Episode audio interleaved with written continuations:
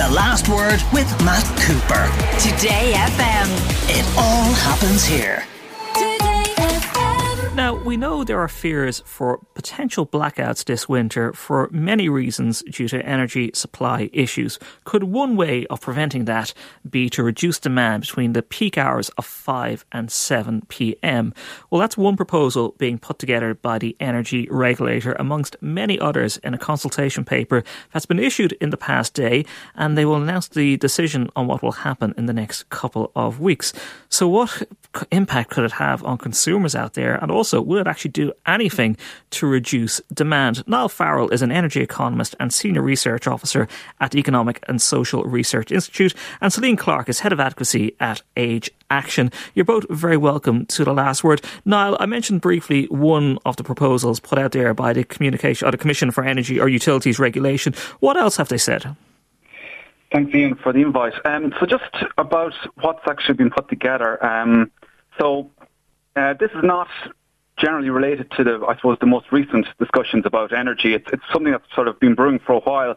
And essentially what we have a situation is that um, we have a capacity market which is just there to try and help us to get a certain amount of energy generating units ready to, to generate when we need them. And in recent years, we haven't procured the amount of capacity that we would have liked. And alongside that, we've got a lot more demand coming on stream, a lot of that coming from data centers. So we're sort of getting squeezed between uh, a reduction in supply and increase in demand. And the proposals put together by the regulator are to try and maybe perhaps um, finance this uh, additional generation, the emergency generation that they bring on stream, that they increase uh, tariffs in order to finance that. And they have a number of ideas put in place to try and maybe finance that, but also alongside that to try and maybe guide consumption away from, from peak periods. Now, one thing I suppose to make clear is that a lot of these sort of uh, um, policies that they're putting in place to try and guide consumption is targeted at large energy users, so the likes of data centres. There's very little in the proposal in relation to domestic households. If you're on a smart meter, they are proposing perhaps tweaking those tariffs so that there's a greater incentive for you to switch away from your consumption in the period from 5 to 7. I'll get onto the issues for large energy users in just a moment, but for people out there, one of the proposals is that energy companies would be charged higher for peak time use, and obviously they would have to pass that on to consumers, and peak time is 5 p.m. right about now to 7 o'clock when lots of people are coming in from work, putting on the dinner, or having a shower this is the last thing lots of consumers out there need is to pay more, given the price increases we've already seen. So when we talk about the energy consumers, this uh, so the large energy consumers. It's essentially data centers or big industry who who would consume an off a lot of electricity. So they're being instructed or being sort of trying to guide away from consuming during those periods. So, for example, as you say, at five to seven o'clock, uh, we all come home from work. We all want to put on the shower. We all, all want to cook our dinner. And at the same time, there's a lot of people still at work, so this sort of overlap creates that peak.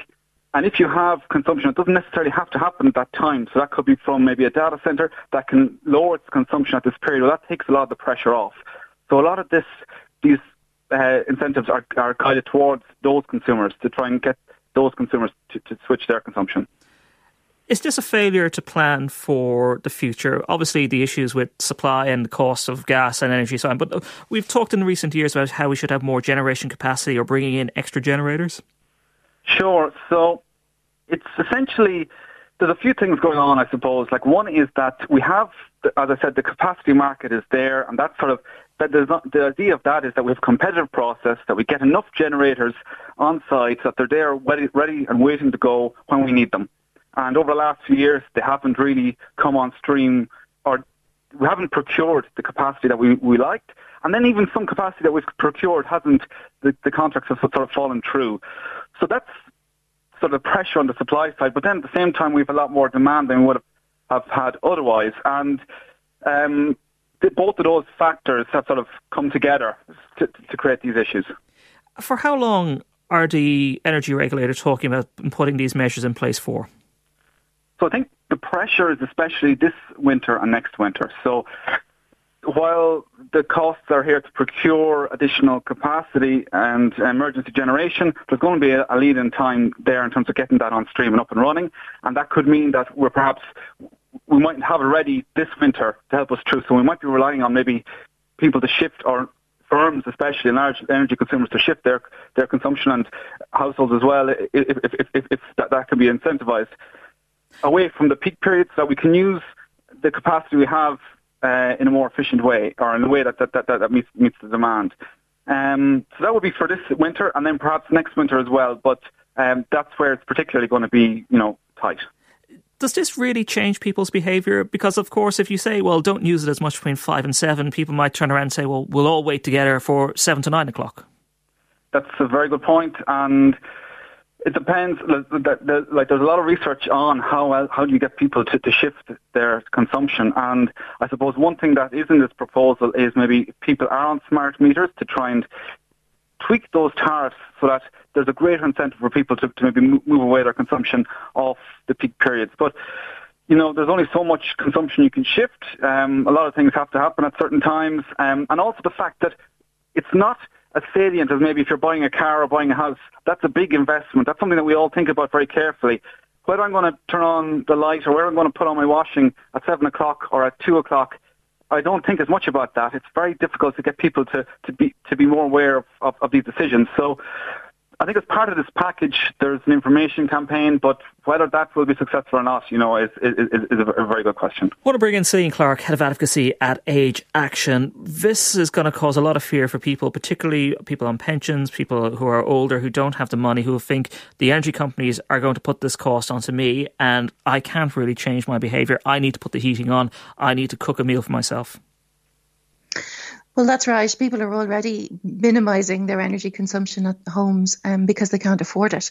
Um, and we can see that through the loss in the state pension in terms of uh, spending power. We estimate, um, Age Action estimates that um, by t- December 2022, an individual may lose about 600 euro in spending power from their pension and a couple about 11 1100 euro um, as well. So people are already struggling. They're losing the spending power of their state pension.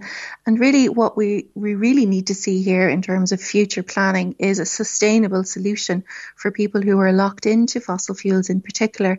And as part of Age Action's call for a comprehensive new national energy poverty strategy, we've proposed an energy guarantee for older persons as a cash payment indexed to the changing cost of energy so that older persons will be assured of a minimum quantity of energy to keep their homes warm. And we're proposing that that quantity of energy and the payment be adjusted to take account of a dwelling type, fuel source, and the energy rating. Because for many people who, uh, older persons who live in older homes that are poorly insulated um, and in poor condition, they have low income, low savings, so the capacity for them to switch over to renewables is quite limited. And so they are going to necessarily be locked into fossil fuels and then at the mercy of increased energy costs.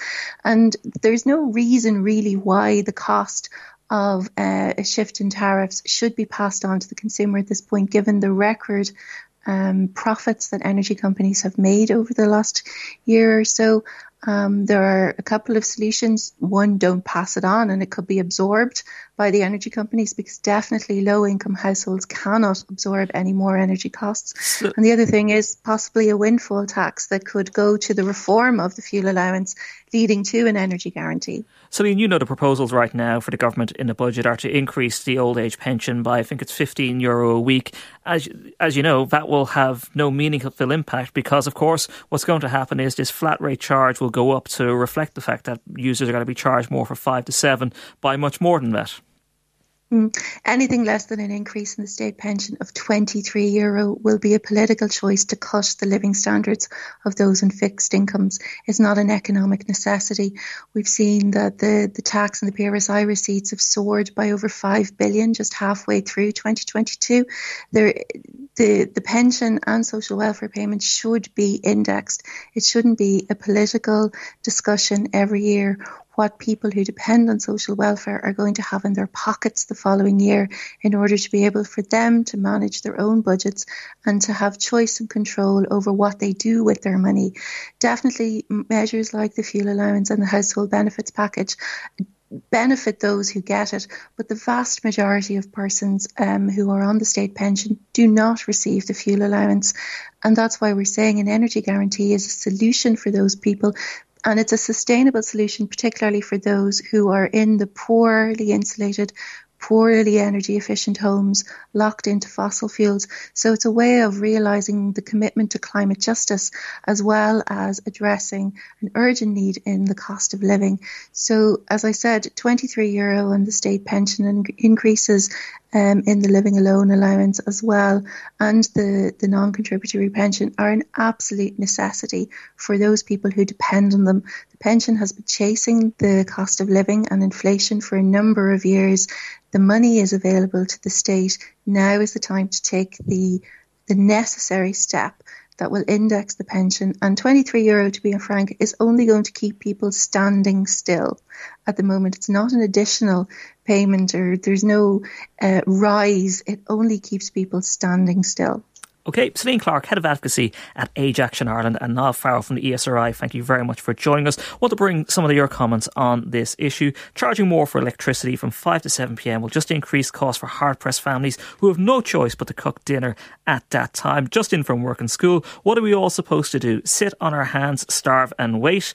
Also, bring in some more of your text here. Apart from data centres, demand hasn't changed that much. We haven't built that many homes. Also, it's not great advertising encouraging people to buy electric cars bring some more of your comments in on this as well here now. Just bring bring a couple. We were all told to change our house to electric. I built my house in 2016. Electric heat pump, electric ventilation, electric pumps for water, new environmental sewage treatment, electric. Now we are being punished for this. This is a this is a disgrace. That's from Ross in Galway. Another text says we are all freezing for the sake for sake for the sake of saving data centres. Send your comments in 087 4100 102. Those proposals by the CRU. They normally when they're changing these these issues take a number number of months. It's just two weeks before the consultation period closes and the changes will be announced. And they will be in place, as you heard from Niall Farrell, for this winter and indeed into next winter until we find extra generation capacity. The last word with Matt Cooper. Weekdays from 4.30. Today